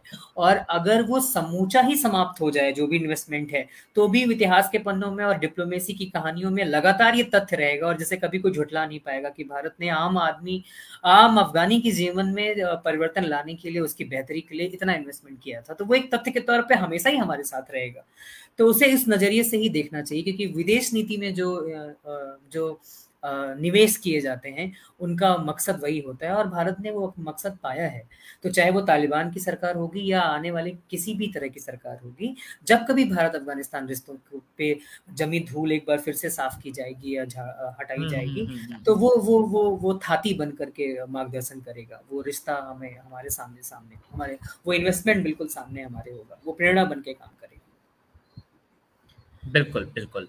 चलिए श्री जी, मैं आगे बढ़ना चाहूँगा और जैसा कि अंतरराष्ट्रीय स्तर की इन वैश्विक घटनाओं पर नज़र रखते हुए डॉक्टर श्रीज जी के साथ में हमारी जब चर्चा हो रही थी कि किन प्रमुख घटनाओं का ज़िक्र किया जाए तो अगला प्रश्न बड़ा महत्वपूर्ण है। साउथ कोरिया का नया नया बजट बना है भाई। और साउथ कोरिया ने जो बजट बनाया है, उस देश की जीडीपी जो होती है, उस जीडीपी के आधे के बराबर का बजट बना दिया। अब डॉक्टर श्रीज जी, ये समझाइए कि ये जो साउथ कोरिया का बजट है अंतरराष्ट्रीय परिदृश्य में इसके मायने क्या हैं? किस रूप में आप इसे देखते हैं? और डॉक्टर श्रीष पाठक की नज़र में ये मुद्दा इतना महत्वपूर्ण क्यों है? भाई साउथ कोरिया के बजट से डॉक्टर श्रीश पाठक भारत के नागरिक को क्या समझाना चाहते हैं? श्रीश जी। रवि जी दरअसल बात यह है कि अक्सर चर्चा करते हैं कि लीडर और स्टेटमेंट में फ़र्क होता है और ये मैं भी मानता हूँ।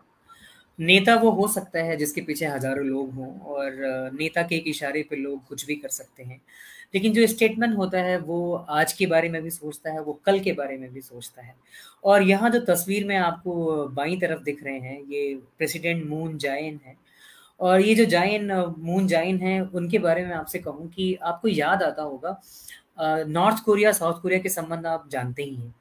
लेकिन नॉर्थ कोरिया, साउथ कोरिया के जो संबंध है, वो कोल्ड वार के टाइम से बने हैं और कई बार जो विश्व शक्तियाँ हैं, उसमें वो घुसपैठ कर लेती हैं क्योंकि नॉर्थ कोरिया, साउथ कोरिया के संबंध अच्छे नहीं हैं।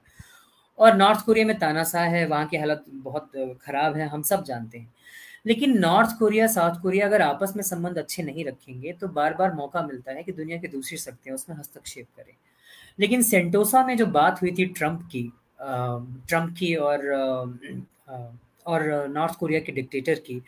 ये जान के आपको बहुत अच्छा लगेगा कि पहल किसकी थी? पहल थी साउथ कोरिया के प्रेसिडेंट की। तो ये एक है और ये अपने देश के बेहतरी के बारे में सोचते हैं। एक बात और, क्वाड के बारे में हमने बहुत सुन रखा है। क्वाड का मतलब है कि भारत इंडो पैसिफिक एरिया में अमेरिका के साथ भारत है, जापान है और और ऑस्ट्रेलिया है। साउथ कोरिया के ऊपर भी बहुत खासा दबाव था कि वो कॉड का मेंबर बने, लेकिन वो अपने देश के बारे में और अपने आस पड़ोस के बारे से ज़्यादा कोई भूमिका नहीं निभाना चाहते और वो किसी पछड़े में नहीं पड़ना चाहते।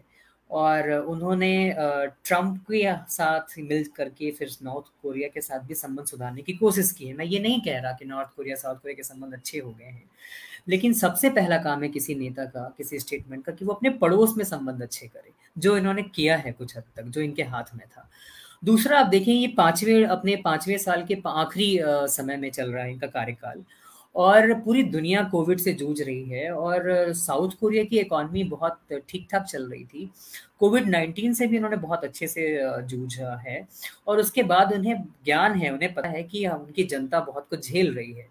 तो राहत पैकेज हो या वेलफेयर स्कीम हो, उन्होंने इस बार का जो बजट बनाया है, वो बहुत बड़ा बजट है और वो बजट उसका जो बहुत बड़ा हिस्सा है वो वेलफेयर स्कीम की तरफ़ जाने वाला है। ये इस समय बहुत ही काबिल तारीफ़ बजट माना जाएगा। कम से कम जनमुखी मतलब जनता के लिए बनाया गया बजट माना जाएगा। जबकि हम ऐसे इकोनॉमीज के बारे में पढ़ रहे हैं, जान रहे हैं, अपना देश भारत भी उसमें है, जहाँ पे हम टैक्स भी बढ़ाते चले जा रहे हैं, महँगाई पे भी कंट्रोल नहीं कर पा रहे हैं खाद्य तेलों के दाम या दालों के दाम दो सौ रुपये से ऊपर है और और पेट्रोल और डीजल की भी मार हम पे पड़ रही है। और ऐसे माहौल में, पूरी दुनिया कोविड नाइन्टीन से जूझ रही है बट साउथ कोरिया ने इतना बड़ा बजट बनाया है, जो कि उसका सबसे बड़ा हिस्सा वेलफेयर स्कीम यानी कि जिसका लाभ आम नागरिक को मिलने तो मैं मुझे जब मैं बहुत सारी खबरों से रूबरू हो रहा था रवि जी तो मुझे लगा कि ये खबर क्यों ना हमें साझा करनी चाहिए। देखिए, साउथ कोरिया एक ऐसा देश है जो डेवलप्ड कंट्री के कगार मतलब की गिनती में आएगा।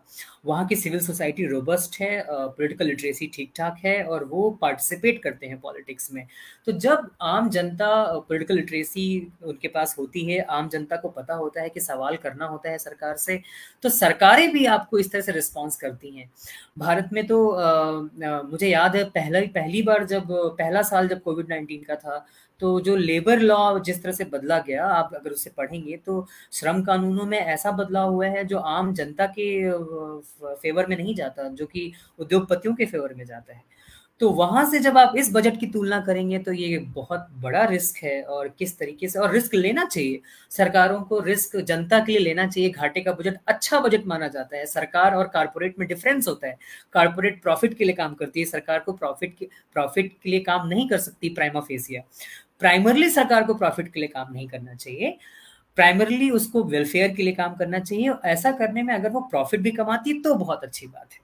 तो ये उदाहरण मैं रखना चाह रहा था साउथ कोरिया का कि चाहे वो डिप्लोमेसी का मामला हो या इकोनॉमी का मामला हो आखिरी टर्न्योर में जाकर के पाँचवें साल में जाकर के ऐसा महत्वाकांक्षी बजट बनाना साहस का काम है और जिस तरह की इकोनॉमी है साउथ कोरिया की हम्म।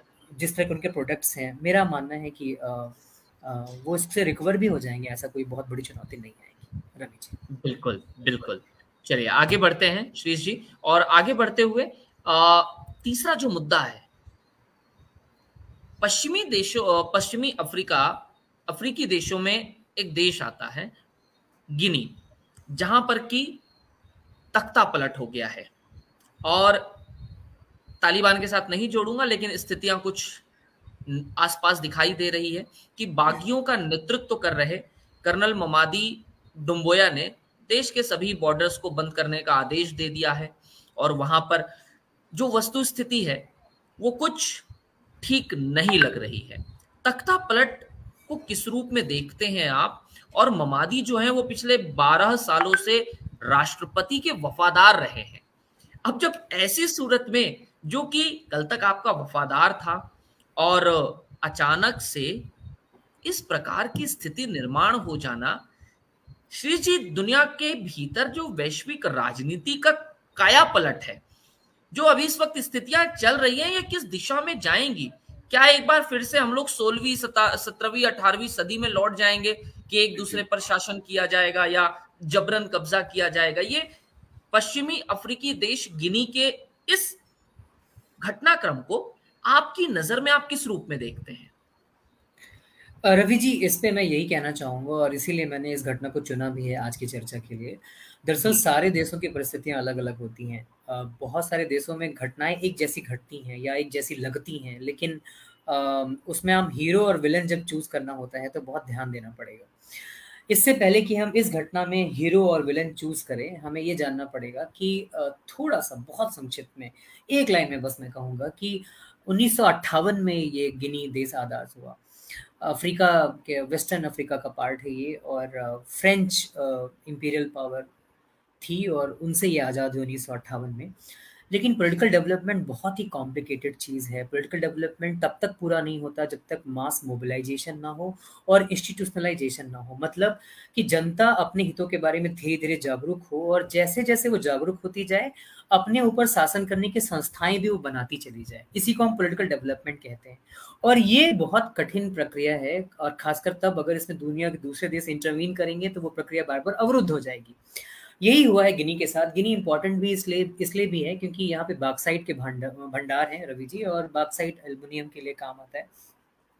तो उन्नीस के बाद जो सरकारें बनी, वो तानाशाहों की सरकार थी अथॉरिटेरियन गवर्नमेंट थी। फाइनली 2010 में जाकर के मतलब आप सोचिए उन्नीस से लेकर के 2010 में आकर के पहली बार लोकतांत्रिक सरकार बनती है। और वो अल्फ़ा कोंडे जो आपको इस छाते के नीचे दिखाई पड़ रहे हैं, वो सुन, बहुत, जनता बहुत खुश और पहली बार डेमोक्रेटिक गवर्नमेंट और ये मान के चल रहे थे कि हाँ भाई, गिनी में आप सब कुछ अच्छा होगा। लेकिन मैंने आपसे बताया कि पॉलिटिकल डेवलपमेंट बहुत कॉम्प्लिकेटेड प्रोसेस है। ये सरकार भ्रष्ट रही जनता के उम्मीदों पे खरी नहीं उतरी और दो दो कार्यकाल पूरा करने के बाद अभी मार्च 2020 में कोंडे ने संविधान में एक परिवर्तन कर दिया और बोला कि अब मैं अगले दो टर्म के लिए भी मैं एलिजिबल हूँ और आगे भी दो टर्म मैं रहूँगा, प्रेसिडेंट रहूँगा। अब जनता ने बहुत विरोध किया इसका क्योंकि इनकी इमेज बहुत अच्छी रहने की थी, इन्होंने कुछ खास काम किया नहीं गिनी में और वो जो प्रोटेस्ट हुआ आर्मी का सहारा लिया कोंडे ने, जो छतरी के नीचे आपको ब्लू शर्ट में दिखाई पड़ रहे हैं, और उसमें करीब पचास से ज़्यादा नागरिकों की जान चली गई। बहुत डिसकंटेंट था। तो ये जो पीछे आपको दिखाई पड़ रहे हैं छतरी लिए ये हैं कर्नल ममटी डम्बोया, और ये चट्टान की तरह इनके साथ पिछले कई दशकों के से खड़े हुए थे।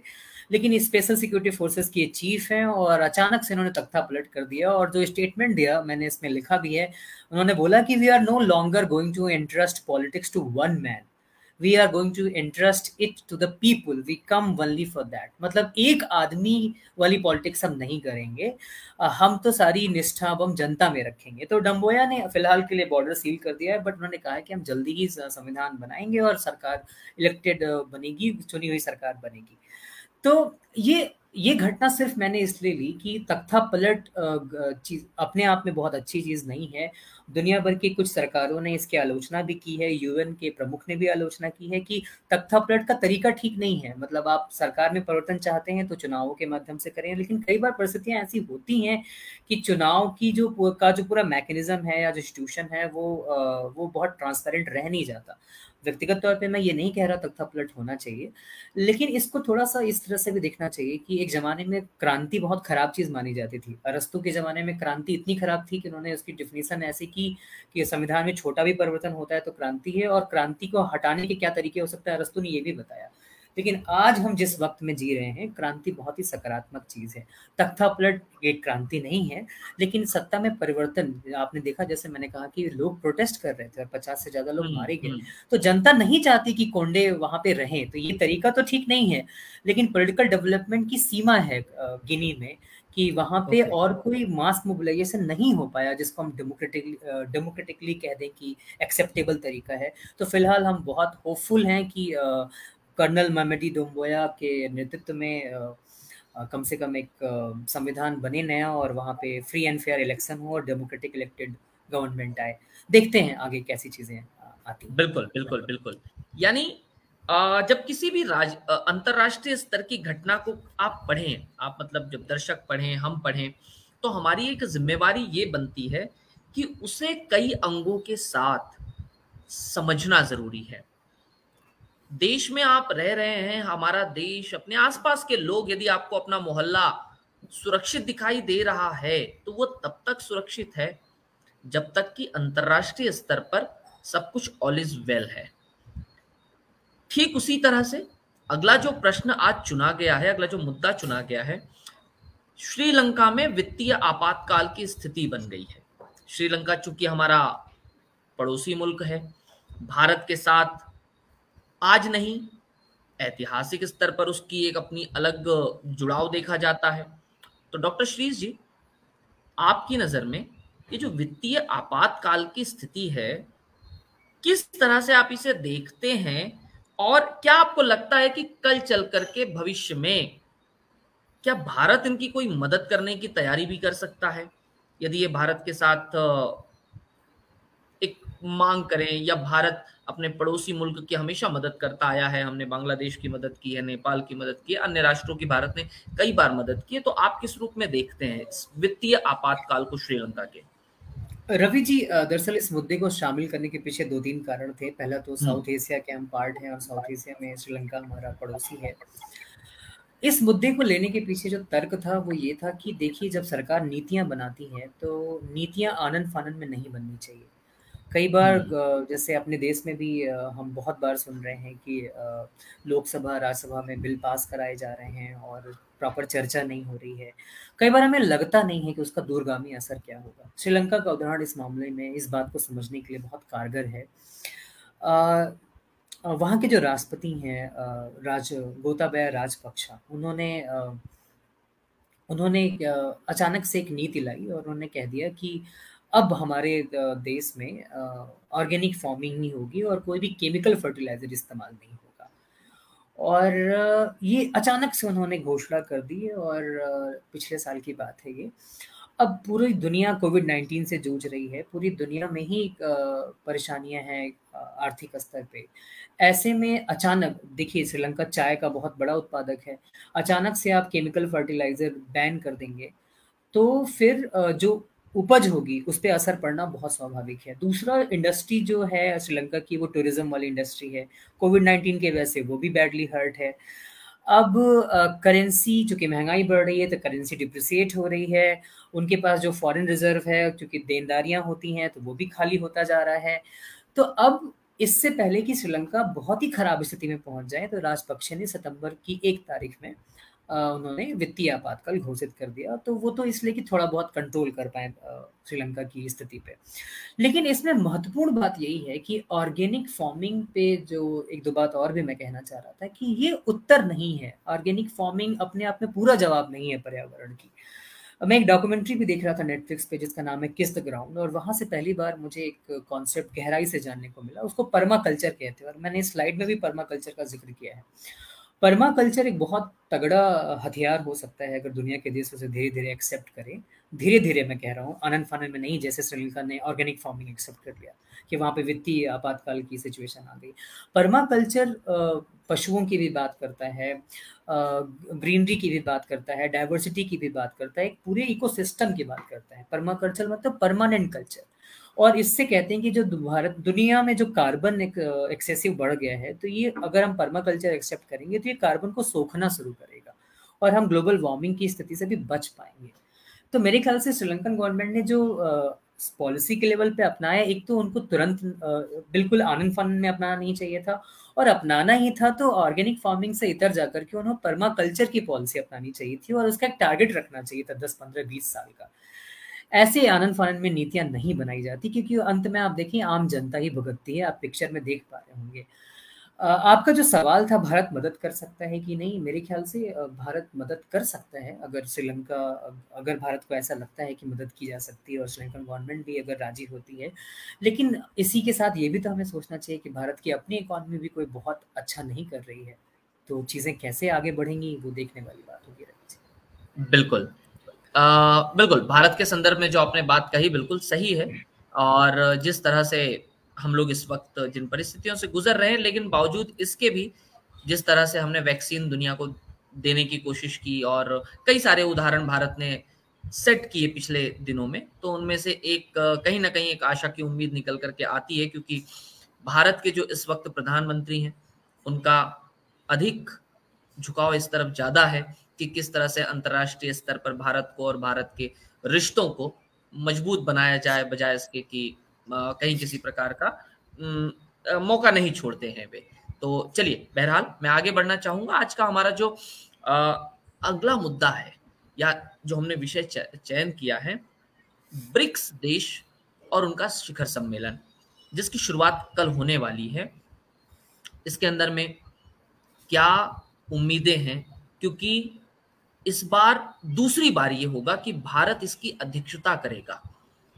आदरणीय नरेंद्र मोदी जी इसकी अध्यक्षता करेंगे, भारत इसकी अध्यक्षता करेगा और रिपोर्ट्स के आधार पर भारत ने एक खाका तैयार किया है, जिसमें अजीत डोभाल जी और उनकी पूरी टीम, भारत ने क्या काम किया, भारत किस दिशा में काम कर रहा है, ये रिपोर्ट्स भी पेश की जाएगी। प्रमुख मुद्दे ज़रूर अंतरराष्ट्रीय स्तर पर कुछ निकल करके आएँगे, जिसमें तालिबान भी होगा, जिसमें कोरोना, यानी कोविड नाइन्टीन का भी ज़िक्र होगा। और जब कोविड नाइन्टीन का ज़िक्र आएगा तो इसके अंदर में चीन भी शामिल है। किस रूप में आप इन पूरे घटनाक्रमों को मिलाकर के देखते हैं कि ब्रिक्स का जो ये सम्मेलन होगा, किस रूप में आपको दिखाई देता है, क्या नया निकल करके आएगा? और ब्रिक्स की थोड़ी परिभाषा से यदि आप शुरू करें तो यदि कोई नया है, जैसे कि ब्रिक्स नहीं पता ब्रिक्स के अंदर कौन से देश आते हैं, ये नहीं पता। किस उद्देश्य के तहत बनाया गया है? एक हल्की, मैं ज़्यादा नहीं क्योंकि हमारे पास समय की कमी भी है, एक हल्की भूमिका दें और फिर इस पर आपकी क्या नज़र रहेगी? क्योंकि हमारा जो ये मुद्दा है, इस पर इसलिए संक्षिप्त में चाहूँगा, क्योंकि ये कल घटेगा, जिसे हम अगले सप्ताह दोबारा से लेने की लेना चाहेंगे, जो भी कल घटता है, उसके आधार पर। श्रीश जी। रवि जी आपने बिल्कुल ठीक कहा। आज के मुद्दे में सिर्फ़ ये इसीलिए शामिल था क्योंकि हमें पता है कि इस बार मेज़बानी भारत की है और कल ही कल से ये शुरू होने वाला है। दरअसल अफ़गानिस्तान का जो क्राइसिस है उस उस परिदृश्य में भी देखें तो ब्रिक्स का समिट अगर होने वाला है तो ये बड़ा इम्पोर्टेंट हो जाता है क्योंकि मैंने हमने बात की थी अफ़गानिस्तान पे जब हम चर्चा कर रहे थे कि चीन का रोल कितना इम्पोर्टेंट है वहाँ पे। और वही चीन ब्रिक्स में बहुत ही इम्पोर्टेंट प्लेयर है। और भारत तो इसकी मेज़बानी कर रहा है, मेरे ख्याल से तीसरी बार मेज़बानी करेगा। तो ब्राज़ील, रसिया, इंडिया, चाइना और साउथ अफ्रीका, ये पाँच देशों का अनौपचारिक संगठन है। अनौपचारिक संगठन कह लें या गुट कह लें बल्कि इनफॉर्मल सेटअप कह लें। दरअसल ब्रिक्स इंपॉर्टेंट इसलिए है क्योंकि ब्रिक्स की जो शुरुआत है दरअसल ये हुई तो तब थी। ये वैसे सोच तो ये गोल्डमैन सेट्स इंटरनेशनल बैंक का एक ऑर्गेनाइजेशन है। उनमें, उनके यहाँ मिस्टर ओ नील हुआ करते थे। उन्होंने रिसर्च पेपर पब्लिश किया और उसमें उन्होंने एक आइडिया दिया कि जो जी एट कंट्रीज़ हैं, उसमें ये वाले जो ग्रुप हैं वो बहुत बड़ा हिस्सा पॉपुलेशन का भी है और बहुत बड़ा हिस्सा प्रोडक्शन का भी है तो ये मिल करके एक नया ही काम कर सकते हैं वर्ल्ड पॉलिटिक्स में वर्ल्ड इकोनॉमी में। आइडिया वहाँ से आया, लेकिन इसे सीरियसली लेना शुरू किया 2006 के आसपास। ये वो समय है जब जी एट का सदस्य होता था रसिया, लेकिन उसे हटा दिया गया जी एट से। हमें पता है जी एट पावरफुल नेशंस का एक ग्रुप है। और उसे हटाया गया क्रीमियन वॉर जो हुआ था यूक्रेन में जो हुआ, क्रीमियन वॉर जो हुआ, उसके बाद से रसिया को हटा दिया गया। तो ये जो पूरा आइडिया था ब्रिक्स का, वहाँ से रसिया ने कैप्चर किया और रूस की पहल पे ये शुरू हुआ फिर और चीन इसमें बहुत इम्पोर्टेंट प्लेयर हो गया। बाद में इसमें साउथ अफ्रीका भी जोड़ा गया तो ब्राज़ील, रसिया, इंडिया, चाइना और साउथ अफ्रीका, ये बहुत इंपॉर्टेंट इकॉनमीज़ हैं, क्योंकि उस टाइम पे ये सारी सारी की सारी ग्रोविंग इकॉनमीज़ थी। तो मिलाकर के ये पूरे दुनिया के इकतालीस परसेंट जनता को रिप्रेजेंट करते हैं और पूरी दुनिया की जो जीडीपी है उसका 24 परसेंट अकेले ब्रिक्स कंट्रीज़ से आता है और पूरी दुनिया में जो व्यापार होता है उसका अकेले 16 प्रतिशत इन्हीं पाँच कंट्रीज़ से आता है। तो ब्रिक्स बहुत इंपॉर्टेंट है।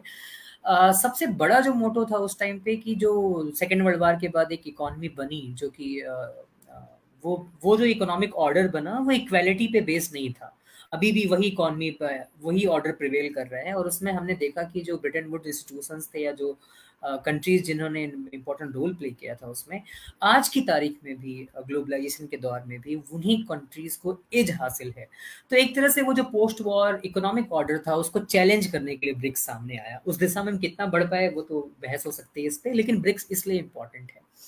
दूसरी बात, ये बड़ी मज़ेदार बात थी कि ये जो ब्रिक्स में जो कंट्रीज़ है, उन्होंने ये आपस में तय कर लिया कि जब भी हम ब्रिक्स में बात करेंगे, हम बायोलिट्रल इशू पे बात नहीं करेंगे। द्विपक्षीय बहुत सारे संबंध हो सकते हैं प्रॉब्लम्स हो सकती हैं कॉम्प्लिकेशन हो सकती हैं, रसिया और चाइना के बीच में भी हैं कुछ, और भारत और चीन के बीच में तो हैं ही। तो ब्रिक्स की शानदार बात यह है कि इसमें बायोट्रल इश्यूज़ पे बात नहीं होती है, यानी कि ये ब्रिक्स मिलकर के ग्लोबल इश्यूज़ पे बात करते हैं तो इसका रोल बहुत इंपॉर्टेंट है इसलिए। अभी के हालात में बहुत इंपॉर्टेंट है, क्योंकि अफ़गानिस्तान में जो हो रहा है, उसमें चीन और रूस बहुत इंपॉर्टेंट प्लेयर हैं, भारत पे असर पड़ने वाला है और निश्चित तौर पे भारत को मेज़बानी मिली है तो भारत ये मौका चूकेगा नहीं। और एक अवसर है डिजिटली हालाँकि ये मेल मिलाप होगा लेकिन एक भारत के लिए अवसर है। और इस अवसर को भागते हुए भारत ने तीन मुद्दे बनाए भी हैं कल कल से जो होने वाला ब्रिक्स है। पहला पॉलिटिकल और सिक्योरिटी को लेकर के है जिसमें मल्टीलेटरल सिस्टम पे बात होगी। हम किसी ऐसे सिस्टम को फेवर नहीं करेंगे जहाँ का पूरी दुनिया का राजा कोई एक कंट्री हो या दो कंट्री हो बाईपोलर हो या यूनिपोलर हो। हम मल्टीपोलरिटी की बात करेंगे और हम ऐसा कोई मैकेनिज्म पे यकीन करेंगे जहाँ पे सारे देशों को बराबर की भागीदारी मिले। दूसरा टेररिज्म काउंटर टेररिज्म पे बात होगी। देखिए भारत एक ऐसा देश है रिव्यू समझने वाली बात है। भारत के लिए बैड टेररिज्म या गुड टेररिज्म नहीं था। जैसे अभी रूस और चीन के लिए तालिबान अच्छे लग रहे हैं। भारत के लिए तालिबान हो या कोई भी आतंकवाद हो वो बुरा ही है। तो भारत एक बार फिर से मंचों पे कई मंचों पे भारत ने बार बार बोला है कि there is nothing like bad terrorism good terrorism तो ब्रिक्स का मंच एक बार फिर इस्तेमाल करेंगे मोदी जी और बोलेंगे कि काउंटर टेररिज्म के लिए हमें ब्रिक्स को भी ब्रिक्स के कंट्रीज़ को भी सीरियस होना पड़ेगा। और अगर हम्म। चीन रसिया थोड़ा भी सीरियस होते हैं तो तालिबान पे थोड़ी पकड़ या थोड़ी रिस्ट्रिक्शंस या थोड़ा कंट्रोल वो रख पाएँगे ऐसी उम्मीद है। तो वर्ल्ड पॉलिटिक्स में कोई भी स्टेज आपको मिले वो मौका छोड़ना नहीं चाहिए। तो पहला तो यही हो गया। दूसरा इकोनॉमिक वर्ल्ड ऑर्डर जो मैंने आपसे बात की थी इस पर भी बात होगी। कल्चरल मतलब पीपल टू पीपल कॉन्टेक्ट कैसे बढ़ाएँ इस पर बात होगी। तो ये मुद्दे हो सकते हैं रवि जी। इसलिए ब्रिक्स इंपॉर्टेंट चलिए आज का हम आखिरी यानी हम जो बात करने जा रहे हैं मैं दर्शकों को एक बार फिर से बताऊँ, आप देख रहे हैं TNB global affairs with doctor Shrish कोशिश हमारी ये है कि वैश्विक राजनीति से आपको परिचित करवाएँ और वैश्विक राजनीति के करीब ले जाकर के एक तटस्थ भूमिका के साथ आपके बीच विश्लेषण रखा जाए कि वैश्विक राजनीति किस दिशा में जा रही है, भारत के लिए उसके मायने क्या हैं। कारण यह है कि जब हम अपने देश के बारे में बात करते हैं तो केवल आज की तारीख में देश तक सीमित रहना उचित नहीं है। हमें विश्व स्तर की अन्य कई घटनाओं की जानकारी रखनी पड़ेगी और कई बार ऐसे मौके आए हैं, जबकि हम मौकों पर सही और सटीक जानकारी न होने के कारण चूक जाते हैं। और हमारे साथ डॉक्टर श्रीश पाठक जी जुड़े हैं, जो कि हमसे प्रति बुधवार शाम नौ बजे बात करेंगे कि भाई, वैश्विक राजनीति में क्या घटा और क्या हुआ? श्रीश जी, आज का आखिरी मुद्दा, बेलारूस का, जिसे आपने इसलिए चयन किया, भाई, वहाँ विपक्ष के नेता को जेल भेज दिया गया, लेकिन जेल भेजना ही एक उद्देश्य तो नहीं हो सकता। इसके चयन के पीछे डॉक्टर श्रीश पाठक की क्या मंशा है? डॉक्टर शीश पाठक, अंतरराष्ट्रीय स्तर पर पिछले एक सप्ताह के भीतर इस विषय को इतना अहम क्यों मानते हैं? और इसके क्या मायने निकल करके आते हैं वैश्विक राजनीति के भीतर? श्रीश जी। रवि जी, दरअसल हमने जब बात की थी गिनी के बारे में तो हमने पॉलिटिकल डेवलपमेंट की चर्चा की थी और हमने बात की थी कि पॉलिटिकल सिस्टम अपने आप में एक बहुत पॉलिटिकल प्रोसेस हुआ या पॉलिटिकल डेवलपमेंट हुआ या पॉलिटिकल सिस्टम बनाना, उसे चलाना, उसे गढ़ना, इतने आसान इतनी आसान प्रक्रियाएँ नहीं होती हैं। तो डोमेस्टिक पॉलिटिक्स हो या वर्ल्ड पॉलिटिक्स हो, और वैसे ही वर्ल्ड सिस्टम वर्ल्ड सिस्टम की भी अपनी चुनौतियाँ होती हैं। ईयू के बारे में हम बहुत सारी बातें करते हैं। यूरोप यूरोप में बहुत सारे ऐसे देश हैं, ज़्यादातर यूरोप में ऐसे देश हैं जो डेवलप्ड कहलाएँगे और कम से कम बाकी कॉन्टिनेंट के मुकाबले यूरोप की हालत बहुत शानदार मानी जाती है। तो बेलारूस भी यूरोप का पार्ट है और बेलारूस में कहानी ये है कि जो वहाँ के राष्ट्रपति हैं अलेक्जेंडर लुकासेंको जो पिछला चुनाव हुआ था, वो बहुत रिग्ड इलेक्शन था और उस चुनाव में जनता भी मानती थी और मीडिया भी मानती थी। ज़्यादातर लोगों को पता है कि बहुत transparent free and fair election नहीं हो पाए थे। तो वहाँ की जो नेता विपक्ष हैं मारिया कोलिसनिकोवा उनको जनता का बहुत तगड़ा समर्थन हासिल है और वो विरोध कर रही हैं। पुनः दोबारा इलेक्शन कराने की बात कर रही हैं। लेकिन आप देखें कि यूरोपियन पॉलिटिक्स में ये बात सबके सामने स्पष्ट है कि जो वहाँ की सरकार है बेलारूस की, वो फ्री एंड फेयर इलेक्शन उसने नहीं करवाया और उसे दोबारा इलेक्शन करवाना चाहिए। लेकिन कोई अंतर्राष्ट्रीय दबाव या कोई यूरोपियन प्रेशर उस कंट्री पे ऐसा नहीं पड़ पा रहा है जिसकी वजह से वहाँ पर डेमोक्रेसी सुनिश्चित की जा सके एक बार फिर से ट्रांसपेरेंसी के साथ। वो वेस्टर्न वर्ल्ड जो हमेशा बाकी दुनिया के देशों को पाठ पढ़ाता है डेमोक्रेसी के मॉडर्निटी के, आप देखिए वहाँ की जो ये नेता हैं, उनको सबसे पहले तो यूक्रेन बॉर्डर जो लगता है बेलारूस से, वो ज़बरदस्ती उनको वहाँ बॉर्डर पे पहुँचाया गया और उन्हें कहा गया कि आप यहाँ से जाइए। और उस उस ज़बरदस्ती जब उन्हें वहाँ भेजा जा रहा था तो उन्होंने अपना पासपोर्ट फाड़ दिया और फिर उनको भेजना मुमकिन नहीं रहा। और उसके बाद फिर वहाँ की कोर्ट ने अभी हाल ही में 11 साल, अभी 9 अगस्त को 11 साल सॉरी तो अभी जो एक कोर्ट है वहाँ की बेलारूस ने उनको 11 साल का जेल टर्म दे दिया है। अब आप देखें कि वो कैसा वहाँ का पॉलिटिकल सिस्टम है कि आम जनता भी उनके साथ है या कम से कम सिविल सोसाइटी पॉपुलर सपोर्ट कर रही है, फिर भी नेता विपक्ष को पहले तो आप बॉर्डर क्रॉस ज़बरदस्ती कराने की कोशिश करते हैं, फिर जब वो किसी तरीके से देश में ही रहती हैं तो फिर आप उनके ऊपर तोहमत मर करके ग्यारह साल का जेल भेज देते हैं और ऐसा करते वक्त दुनिया का कोई देश उसे रोक नहीं पाता, कोई यूएनओ नहीं रोक पाता, कोई वर्ल्ड ऑर्डर नहीं रोक पाता। तो ये अपने आप में बहुत इंपॉर्टेंट बात थी, इसलिए मैंने जानबूझ के इसे शामिल किया। एक तरफ़ गिनी है, जहाँ पे कॉलोनियल एक्सपीरियंस था उसका तो वहाँ समझ में आता है कि अभी वो आज़ादी हुआ, अट्ठावन में जा करके और वहाँ पे बार बार इंटरवेंशन हुआ। एक तरफ़ ये दूसरा देश है, बेलारूस, जो यूरोप का पार्ट है, जहाँ पे सिविल सोसाइटी काफ़ी स्ट्रेंथनड है, जहाँ पे डेमोक्रेसी के बारे में सबको ठीक ठाक पता है, फिर भी वहाँ पे वही हालात लगभग हैं। और वहाँ नेता विपक्ष को 11 साल की जेल के लिए भेजा जाता है। ये जो जेस्चर आप उनके हाथ में देख रहे हैं हार्ट बना रही हैं ये जेस्चर इनके साथ बहुत फ़ेमस हुआ है। इनकी बहुत तस्वीर आपको इंटरनेट पर मिल जाएगी और ये दिल का जेस्चर बनाती हैं और ये कहने का मतलब ये है कि आमतौर पर जनता ही सबसे इम्पोर्टेंट है जनता को वो प्यार करते हैं और आज नहीं तो कल एक परिवर्तन वो ला पाएँगे। जानबूझ करके इसलिए ईयू ने क्रिटिसाइज ज़रूर किया लेकिन उतना काफ़ी नहीं है और इसलिए मैंने सोचा कि इस पर बात होनी चाहिए हमारे यहाँ पे। बिल्कुल। जी डॉक्टर श्रीश पाठक जी आ, हमने छह मुद्दों पर चर्चा की और बड़े महत्वपूर्ण मुद्दे रहे। सभी के सभी बड़े महत्वपूर्ण मुद्दे रहे और जो मुद्दे थे उन सभी के भीतर में कई ऐसी चीज़ें थी जो कि नई निकल करके आई हैं। हमने अफगान और तालिबान से शुरुआत की और बेलारूस तक गए और ब्रिक्स जो कि कल से शुरू होने वाला है भारत उसकी अध्यक्षता कर रहा है मेजबानी कर रहा है तो यकीनन बहुत सारी चीज़ें भारत के संदर्भ में पता होनी चाहिए आज की युवा पीढ़ी को। और ये एक ऐसा कार्यक्रम साबित हो जिसमें कि कल चल करके युवा पीढ़ी जो कि अलग अलग प्रतियोगी परीक्षाओं की तैयारी कर रही है, उन प्रतियोगी परीक्षाओं की तैयारी करने वाले छात्रों को, परीक्षार्थियों को भी यहाँ से कुछ ऐसा मिले जो कि उनके दृष्टिकोण को बनाए, जो कि उन्हें नई जानकारी उपलब्ध करवाए कि यहाँ ये एक ऐसा प्लेटफॉर्म है जहाँ से उन्हें कुछ ऐसा मिलता है जो अखबार, न्यूज़ चैनल और अन्य नहीं दे पाते।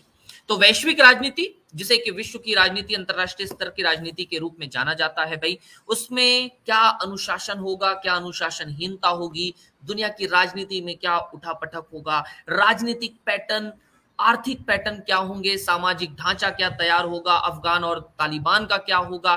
कई ऐसे मुद्दों पर द न्यू भारत की खास पहल और खास पेशकश की बात होगी। वैश्विक राजनीति की, ग्लोबल अफेयर्स की और बात करेंगे हमारे साथ डॉक्टर श्रीश पाठक जी प्रति बुधवार शाम नौ बजे। डॉक्टर श्रीश जी, आज के इस पहले कार्यक्रम के लिए आपका शुक्रिया। और खास कि भाई आपने एक ऐसा कार्यक्रम चुना द न्यू भारत का निमंत्रण स्वीकार किया एक नया ऐसा कार्यक्रम चुना, जिसकी आज बहुत अधिक आवश्यकता है। राष्ट्र और राज्य क्या होते हैं? शेल राज्य क्या होते हैं? बहुराष्ट्रीय निगम क्या होता है? गैर गैर सरकारी संगठन किस तरह से काम करते हैं? अंतरराष्ट्रीय संगठन किस तरह से काम करते हैं? बहुत ऐसे मुद्दे हैं जो कि आज समझने और समझाने की आवश्यकता है। तुलनात्मक राजनीति बहुत आवश्यक है। आज इसकी पहल हो।